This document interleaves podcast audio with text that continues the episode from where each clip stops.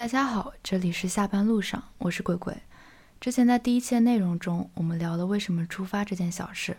而如果你和我一样，来自一个空间局凑紧密、生活便利、收入尚可、有个住处，但仍会觉得漂泊无依的城市的话，我要向你推荐，试着往生活的犄角旮旯里看上一看。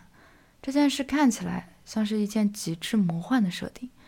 从前慢，从前慢，不管是从从前还是从犄角旮旯，都似乎妄图从一些不存在的地方寻找刺激，忆苦思甜。而我作为一个二十一世纪出生的人，一个坚定的及时行乐的唯物主义者，怎么会说出这种老古董的话呢？如果有理由，那大概也只能是脑子坏掉了。但你别急，这可真不一定。首先，关于旧和新的标准其实并不绝对。用发展和流动的角度看。人在内心和情感中的需求，并不只是由科技和迭代出的新形式所催生的。虽然商业社会已经让大家熟悉了那一套挖掘新需求再去消费新产品的思路，可如果我们把眼光放得更长远点，不以十几年的时间，而是以百年人类文明的跨度去丈量，有些情感和需求它是恒定的，大到曾经烽火连天传的家国情怀，小到真人思妇所写就的情歌诗行。它都能被当下的我们共情和看到，而今天我想谈的也正是基于这一点。也许在未来，我们可以不悬浮，在无序的世界中找到自己的位置。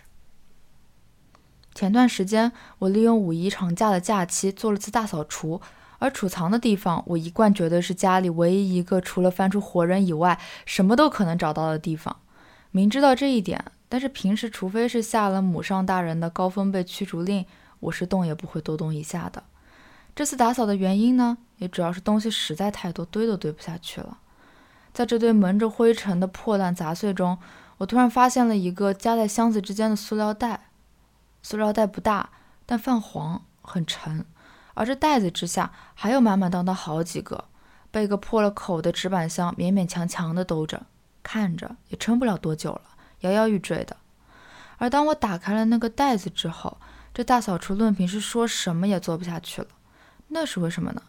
因为那袋子里装着的是我父母写的信，从九六年到九七年，九七年到九八年，一直到二零零一年，统共五年。当时我妈在上海，而我爸在新加坡，我在那两人并未出现于一地一时的同一空间里共存着，虽然不是以生命实体的形式。零一年底，我父亲从南洋回国，而零二年我出生。无意之中，我成为了这一段历史一个名为终点的角柱，也最终成为了后面我们仨儿的起点。在那个下午，我将这纸板箱拿了出来，想把所有的信件排排看，最后排了密密麻麻一地，不仅布满了厨房到客厅两步半长、一步半宽的一个走道，还要外加一张桌子。我今天想和你唠这些，不是为了歌颂一个传奇，或去赞颂啊，我又相信爱情了，反倒是分享暗藏在这件事情中的一些细部。我用了一个下午，还原出了一段看得见、摸得着且和我相关的历史。在这段时间里，我体会到了一种好久未曾有过的沉甸甸的扎实，因为在那些具体的故事中，在被遗忘了很多的细节里。历史终于开始变得不再宏观，而我和我身边的世界也开始逐渐具体了起来。在信件里，一封发出的信和一封关于这份内容的回信之间，往往还掺杂着许多张后面几天连续寄出的信，因为那时空运技术还不发达，而一封信呢，要从新加坡寄到中国，来回就需要十五天。我妈就和我爸约定，每周啊必须写一封信。这和现在只要拿起手机日发就动辄三百多条信息的我们，那简直就是小巫见大巫了。而那十五天里又会发生多少事呢？抱歉，等一等，我得击碎你的幻想了。这和你想的忠贞不渝、相思之苦可一点也不一样。和平年代的人们生活细节而琐碎。我曾听我妈说过，当时电话卡很贵。可是到我爸回国之前呢，他俩每个人还都是打掉了满满一整个纸板箱，四四方方一立方米那种。我妈说，她当时去机场接我爸，看到他行李有好几箱，最后还有那么的个破大纸箱。他问这是什么，我爸说打掉了电话卡，他差点当场昏过去。托运费都不知道多少钱了，拿一堆打废掉的电话卡回来，真是作死！上海话里“作死”是干糊涂事儿的意思。而实际上呢，他自己那些电话卡也都没有扔。后来我问他，他却说放在家里又不要钱的，有地方的了。结果就是这会儿翻出来两个大箱子。我爸呢，不是想想象中的罗曼蒂克分子，我妈也不是。毕竟这两大箱从来就安安稳稳在我家的犄角旮旯里相敬如宾。他们则是结婚一二十多年，这箱子连拉都没拉出来看上一眼过。现在只留得我一个盯着这历史的遗迹发怵。来来来，让我们回到那还不讲后话的当年。十五天的时间也不是全没乐趣，而只能自顾自的解闷的。虽然电话费贵，但每周人能打个两三次，而每次打呢，时间又不能超过个刻把半钟。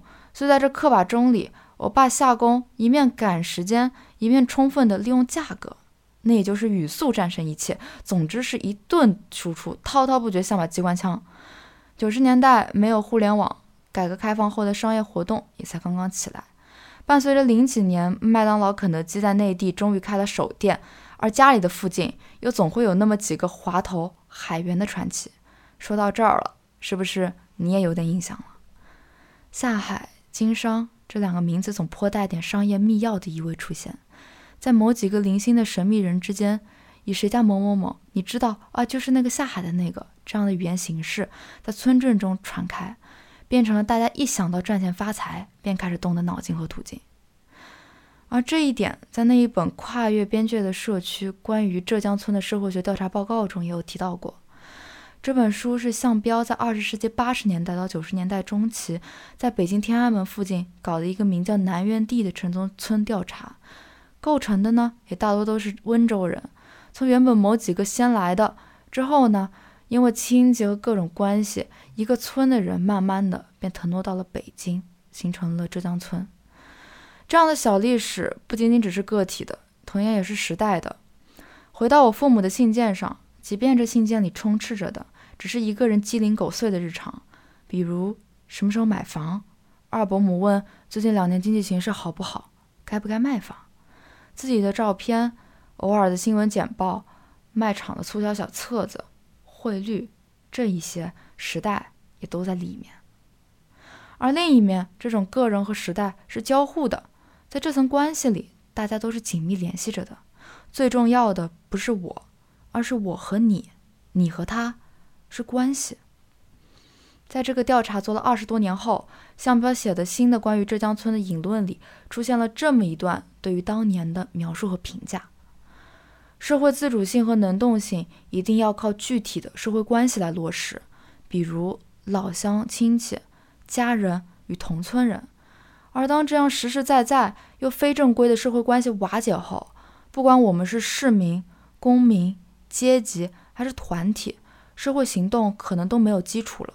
而社会的自我保护和抵御的能力也就都丧失了。我个人倾向于把这理解成是一种困境，一种由下而上、由自己建立起的和身边的人产生互动的秩序缺损了，乃至和这个世界产生的联系也消失了。而这也是人在大城市生活不由自主就产生悬浮感和被抛弃感的主要原因，因为。除了一个租客和一个职业，我在这里的身份还有什么呢？而在信件里，我父母没有那样的危机，可在那样的时间，他们也是租房子住，也没有任何未来的担保。他们可能在电话里吵架，可能因为婆媳矛盾怄气。相应变化着的，也就是十五天内，我父亲发出的信件从原本夹杂着的四封变成了八封，而信封的厚度也厚了一倍。而在别的信件的内容中，我也可以看到一个意气风发、并不满嘴今天鱼虾肉价的父亲，和一个有着秀丽字迹、英姿飒爽、说着“我等你”电影般台词的母亲。用现在网络上的话讲，我还原的是你也别忘了妈妈、爸爸曾经他们也有过的青春。但除了产生这些感叹之外，我也在一分一分阅读这样信件的过程中，感受到了一张网，这张网牢固而敏锐。坚实而粘稠，把每个个人和这个大时代拉拢在了一起。身份上，那只是大伯母、二舅妈、工友、工友的另外一个同乡，又或者是像兄弟那远在东北，父亲那在江苏，而母亲那在上海。所谓的兄弟的父母、父亲的父母以及母亲的父母，这样三地联动的关系。可具体点，这张网里的身份走两步就能抵达个个人。我父亲帮来不及下工的工友烧的菜是江浙菜。而我父母结婚收到的礼金，则是兄弟按照东北的礼数给给的。兄弟如今在中国买的房，是我父亲帮忙照看的。而二伯母在结婚前收到的新婚礼物，是我父亲拜托另一个同乡在新加坡给寄来的。到这儿可不是结束，而是个开始。这给到我一个和现在完全不一样的印象，但却也可能能给当下这几年一些没有办法理解的矛盾和趋势。做出点解答。如果我们往前追溯，可以从二零一三年被引入中国的一本书谈起，那就是日本山下英子的《断舍离》。之后，在互联网和内容市场渐渐出现了以一个人独居、理想生活这样类型的内容，出现端倪的，比如 vlog 类的美食博主、居家的生活博主。而一三年到一五年火遍外网的李子柒，也同样是出现在这样的一个时间段里。到了二零二二年，出现了上升到人际关系层面的名词“有效社交”以及“摆烂”“内卷”“服美役”这样的称谓。我们其实不难发现一个趋势，也就是每一个事件都更多的开始去强调其与他人分隔的属性。一面是独立、经济自主这些名词从时代里凸显而出，形成了当下渐渐受到公认和追捧的去衡量生活成功与否的标准。但另一面，在行为上，有越来越多的名词呈现出了只因我而去做评价和被评价的趋势。当今天这件事，我觉得我被阴阳了，我就摆烂；我觉得我要独自活得灿烂。自律很快乐，独自一个人也很快乐。人们针对我，社会不公平，我就阴阳回去。生活里，我要摆烂下去。诚然，这些说的都是对的，也是我们能做的。在每一个情况下，这样的句式都不断的在以出现了什么，而这就是答案的方式，做到了完美的对称。一怎么怎么，或者一不怎么怎么样了，我就这么这么。或者那样那样去做，这种到处都能找到个可供参考的答案、可供选择的行为，多数给了一种反倒是安全的担保，因为极端可控，因为可以规避风险，因为不需要别人参与。摆烂，我摆就行了；阴阳，我发话就行。那活，我独活就成了。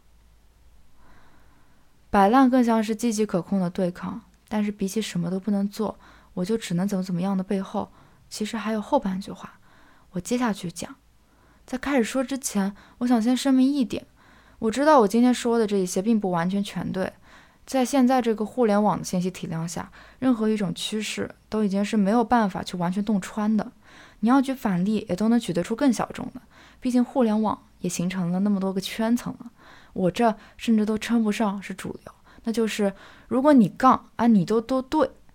但如果我们回到二零一三年，从另一个角度去看这个问题，从断舍离开始，这其实也是个文化问题。断舍离的作者是位邻国的日本女性。如果从断物和内观，则颇有点东方小乘佛教的意味。也就是说，通过自我的解脱而去与世俗的烦恼隔离开。在现代意义上呢，扔东西和扔什么？又和西方商业思维中的某一些联系了起来，也就是思考与我有什么关系，利益大不大，再去做选择。只是对象从自己身边的物渐渐扩展，上升到了身边的人，这两者最终成为了一场一样的博弈。可虽说是文化差异，但是东西概念的定义其实并不绝对，哪怕是在个人主义偏重的西方。北欧和西欧都对哪个更西方有明显不一样的看法。在我们典型东方人视角下，北欧人显然活得更东方，更注重家庭、和谐和公平。在中外文化交流的领域，北欧文化也被封为典型的是较为有女性气质的文化。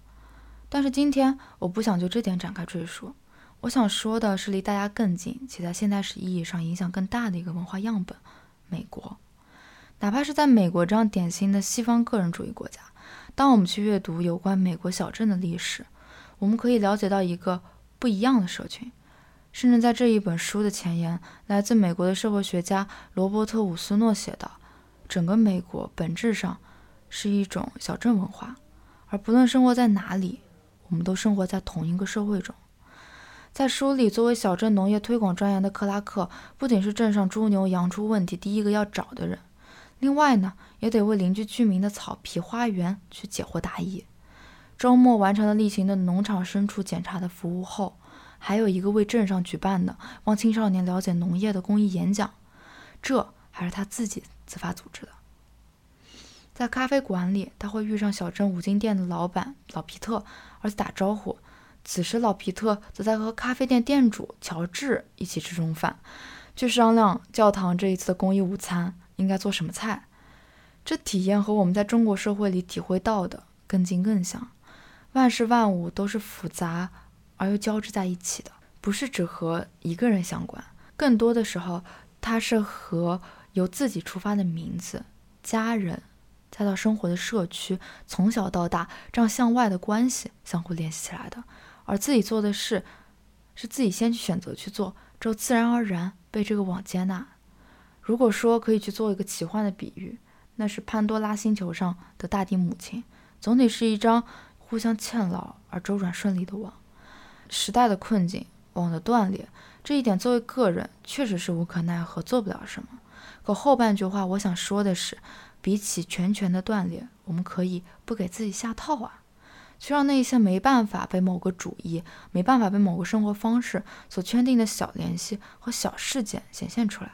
不只因为我们在遵循什么而理所应当的去忽略和忘记他们，我们其实去看现在这样的世界，在经济暗淡和社会固化的背景，那个开头空间局促、收入尚可、不得志生活里的大多数并不少。而当我们去回想那个大家都一样，比起现在个人差异更小、实现个人价值的途径更难，甚至连兴趣和信息都没有那么流通的年代，他们的生活。会过得怎么样？比起我们更好，还是更糟呢？在之前父亲和祖辈的记忆里，他们虽然是在集体主义的荣光下成长起来的一批人，但他们也有自己活得不一样的地方。比如，总喜欢收集和传到点什么东西，那时是没有打卡或者根据某个主义、某个生活独立这样的概念的。如果有，最多只和革命理想有关；再者，那就只是一些质朴而代代传承的传统美德。勤奋是种庄稼有收成，而耐心呢，很快就被转化成照顾鸡、牛、羊、猪。至于行为有多大的干涉和引导作用，需要监督吗？啥啥都没有。我父亲八九岁那年集过邮，而我外公也造过假山。一个呢是到了邮差放信的日子，就噔噔噔噔跑下山，先是到山腰的空地，也就是各路知青的家里，就搜刮一圈信封壳子，再噔噔噔噔跑回家。用水浸了，取下邮票后，一张张小心地贴在玻璃窗片上。另一个呢，则是一座山，一造造了好些年。山上西域的骆驼对着的是道教的玉皇大帝，送子观音下面安的是个击鼓的陶俑。弥勒大佛的下山路上，还有一个巴洛克时期的浮雕，底下还蹲着俩石狮子。哎，对，就是没错，银行门口蹲着的那种。即使最后拆迁搬到了市区。老头还是不忘把假山顶削了下来，连车带人带着那些菩萨和佛安到了新家的阳台。在他们的带人的答案里，其实没有什么很明确，因为被规定好而向上攀登的部分。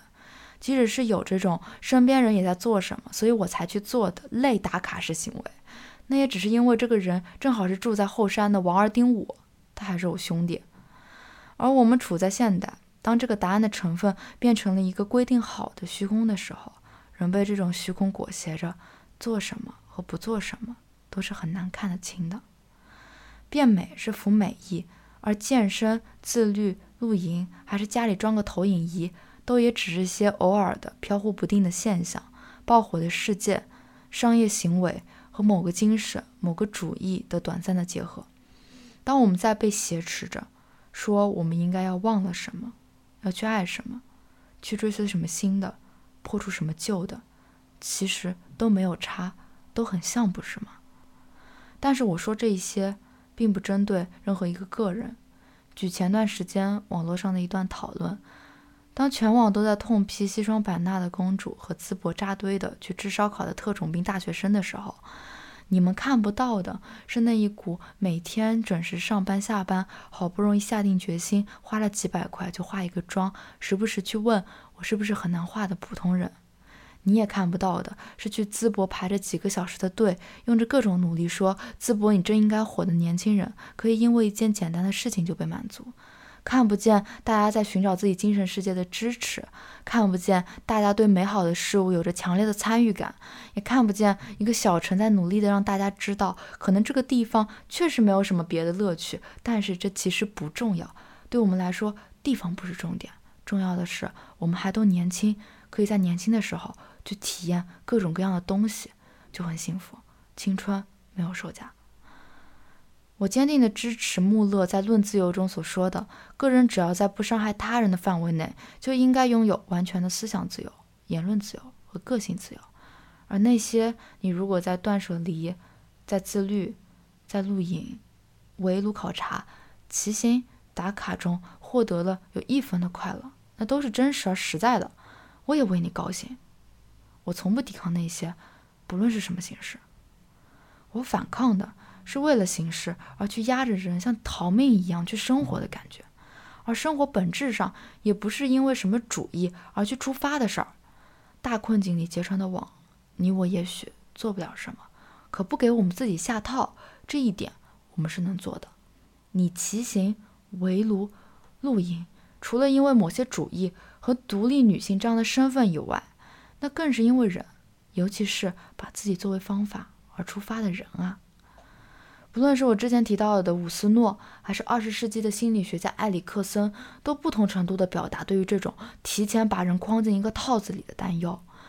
在读《童年与社会》这本书里，埃里克森曾说，弗洛伊德作为自己的前辈，通过对于性欲利比多的描述，扩充了我们的理论。但我们要更加清楚的是，因为我们要探索新的思想领域。应对各种不同的病人，包括孩子和精神病患者，我们应该警惕，不能将活人当成厄洛斯，也就是希腊神话中爱神的地下木偶。要知道，他之前刚把弗洛伊德的性欲学说比作是跨时代的伟业，但即便是这样，他本人身在其中，都不惜或者不忘，在不知道前路如何走的情况下去提醒自己做，不是让人去迎合框架，而是让框架包裹住人。这样的决定，即使这样有可能要冒着颠覆或者摧毁理论、背祖积德的风险，这对于学者无异于是无家可归的孩子。我觉得有些时候，时间和生命是很难用一句话去完美复现的。一个人不是一句话，一段时间不是一句话，这个人种过的树、收割过的稻谷、碾碎磨成粉做成的豆腐。什么温度，这都不是一句话。那我们比起去追求那个终极且不知道会不会追求得到的正确目标时，人又为什么不能换换路数，去看到那些没有设过套子，但是包裹着我们生活的周边的个人呢？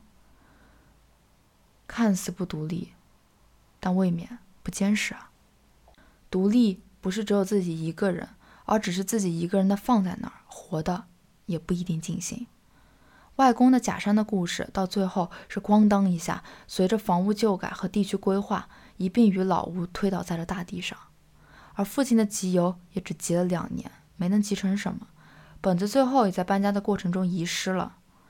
父母的书信呢，则是十几年、二十年就这么放着，动都没动过，只是寄回。他们幸不幸福，我不知道。外公从来没有给假山取过什么名字。哪怕真改的时候，最后还为假山这违章建筑能多收个一两块、两千块钱的征收费，高高兴兴的当天就买了个半个猪头回来。父亲也没老把当年这事当做传奇去说，只是某次在非常不合时宜的家里出游，GPS 半夜错把车引到某个农家的鸡舍前，才有的没的提过一嘴啊。当年在江西，除了种过菜、养过猪，还骑过游啊。他们都很务实，我们想到的苦大仇深、十年如一日。毁于一旦的艺术品，还是周遭鸡棚鸭屎的环境和这兴趣一点都不匹配，他们呢全然不在意这一些。但有一件事我是知道的：外公建造假山时，一点点从批发市场兴冲冲地拎回这尊菩萨那尊佛，在大夏天的时候，满头大汗的找了半桶黑色油漆，出现在家门前。一百三十多斤、一米五几的小老头子，踩着不稳的板凳，在假山上题字，像米开朗基罗对着西斯廷教堂的穹顶落下神圣的第一笔那样，写下了那一句“横看成岭侧成峰”。我知道这些时候他一定很快乐。我父亲、母亲在那个我翻出了所有的信、密密麻麻排了一天的晚上，一会儿忆苦思甜，一会儿有一搭没一搭的吵架。最后和解吃饭，我知道那些时候他们也一定很快乐，而我呢，则重新开始买起了已经快被淘汰的硬盘和档案袋，为的也只是从头开始一步步存电影和专辑，分出时期，划出档，用借书卡一笔一笔做着备注。你自己又留下过哪些东西和哪些回忆呢？你和你每天的日子，罗志奇的生活里，这张网都住了谁？可以是和你，和我回家会等你的狗，和睡在那儿很安稳的猫，或者是和你每天早上经过都会买个早点的早餐摊。你可以看看窗外，一路慢慢想，声音很是亲近，走的不妨慢点，我们一起。接下来是今天的 City Radio 时间，给大家带来四首歌。今天的第一首是来自张国荣九九年的专辑《陪你倒数》。每个人心里的歌者的形象都不同，可能是电影，可能是音乐，也可能是你开启回忆的那道阀门钥匙。人听到曾听过的歌，大概都会像初恋里情道会做的那样，说声抱歉后挂了电话，在出租车上静静的把歌听完吧。春夏秋冬，年年都在轮转，但音乐里浅浅的愁绪并不会流转到下一个季节，它就在那儿扎根着。漂亮，深秋中的你，甜蜜我梦想，就像落叶飞，轻敲我窗。冬天该很好，你若尚在场，天空多宽，我们亦放亮。一起坐坐谈谈来日动向，莫视外间低温这样长，能同途偶遇在这星球上，燃亮飘渺人生，我多么够留我思潮上，从没再疑问，这个世界好得很。暑天该很好，你若尚在场，火一般的太阳在脸上。笑得肌肤如情，痕极悠扬，滴着汗的一双，笑着唱。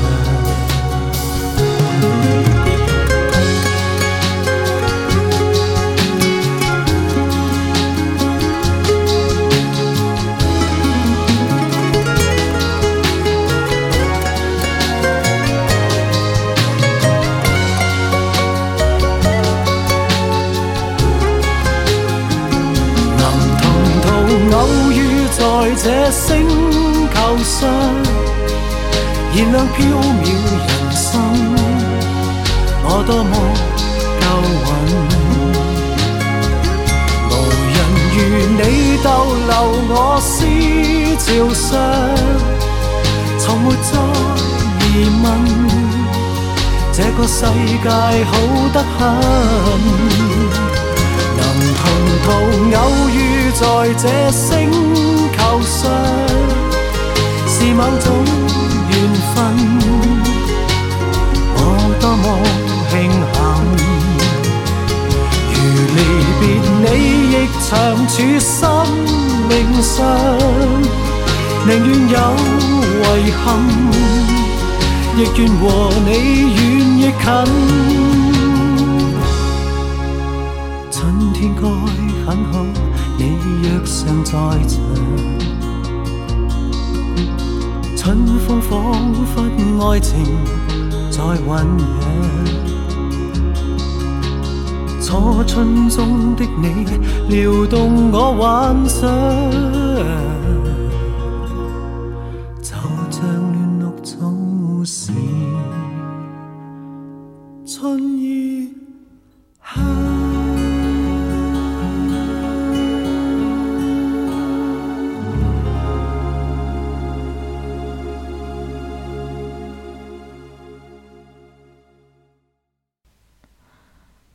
这首歌来自宇多田光，在一九九九年作为新人出道的专辑《First Love》，这是我在这张专辑里最喜欢的一首歌，带着典型的千禧年独有的乐观。其实我们也可以去简单爱啊，因为时间自会证明的一切，而你我还都年轻着。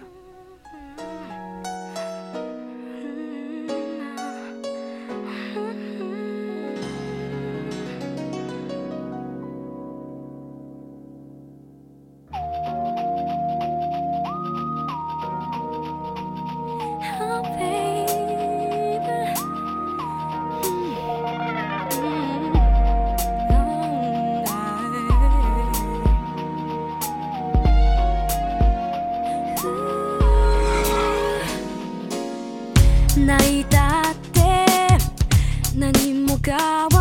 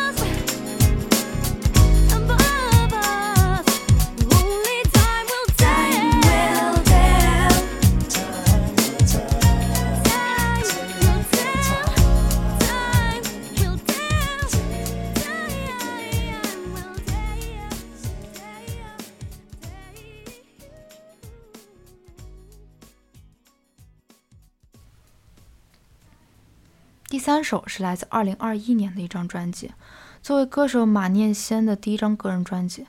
在日推里听到这首歌，我有点不敢置信。既离满怀希望的千禧不太近，但又和呐喊着明天该怎么办的现在不太远。用离开家乡的笔调写的歌，而那个家乡却是所有人趋之若鹜的台北。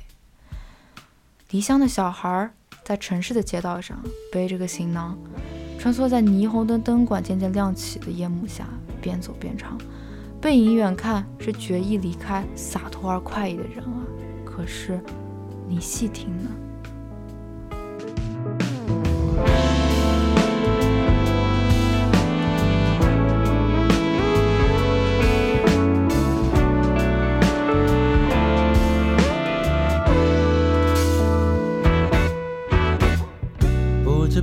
却习惯一个人走进咖啡店，望着来来往往的行人，我知道你不会出现。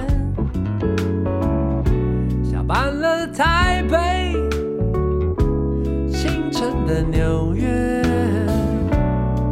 我独自走完这条街，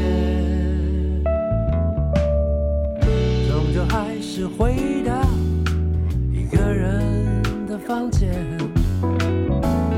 多了一点倦意，还有几封无聊的信件。午夜的台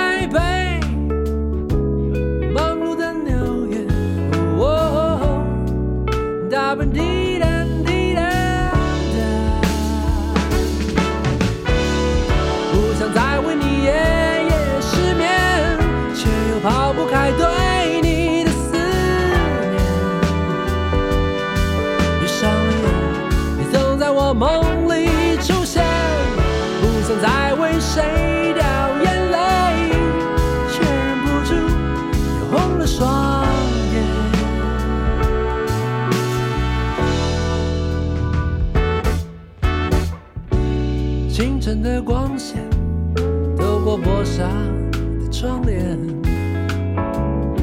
凌乱的桌面上有一杯隔夜的咖啡，没有你的台北，不属于我的纽约。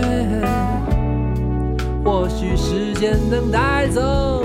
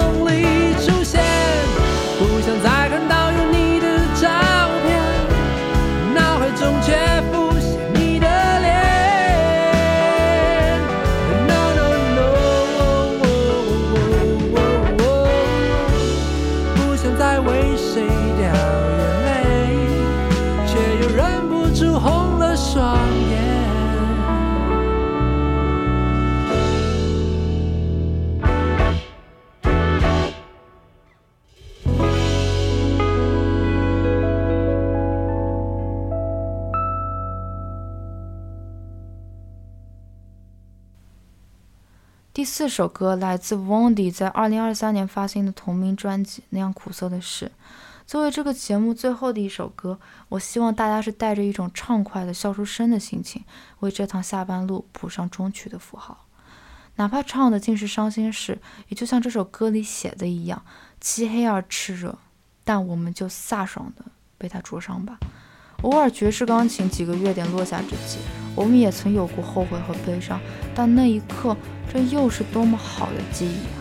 既然我们抛不开，我也不要假装成那生命从没开始过的合同，哪怕就是这样苦涩的味道，我也要吃下去。快乐的日子，悲伤的日子，他们总是周而复始的守恒着。虽然我的雨伞在便利店被人偷走，但如果能帮助某个混蛋避雨，那也可真是太好了。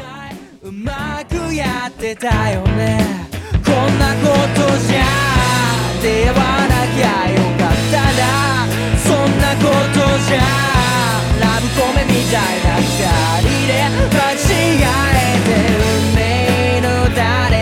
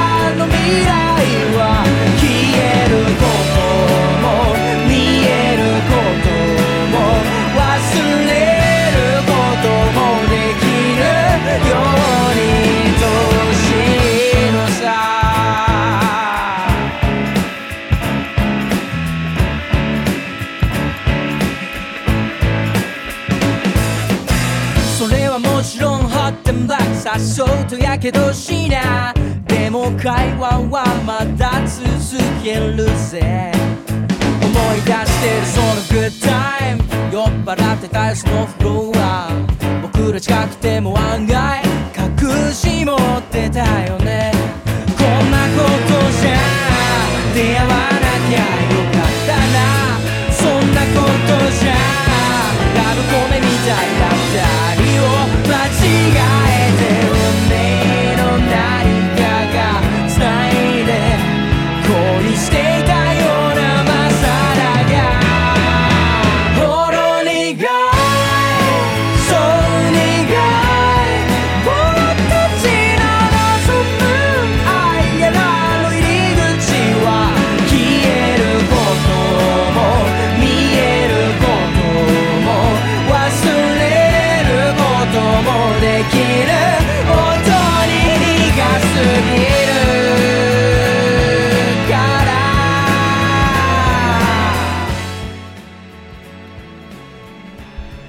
节目现在接近了尾声，经历了为何出发的第一期，有关信件的第二期，这几期都有点沉重。下次我们来聊点轻松的，聊点有关吃的故事。很高兴陪你度过这一段下班路上的时间，我们下一期下班路上见，拜拜。いいからと置いてきたよ恋しげきくらったその未来が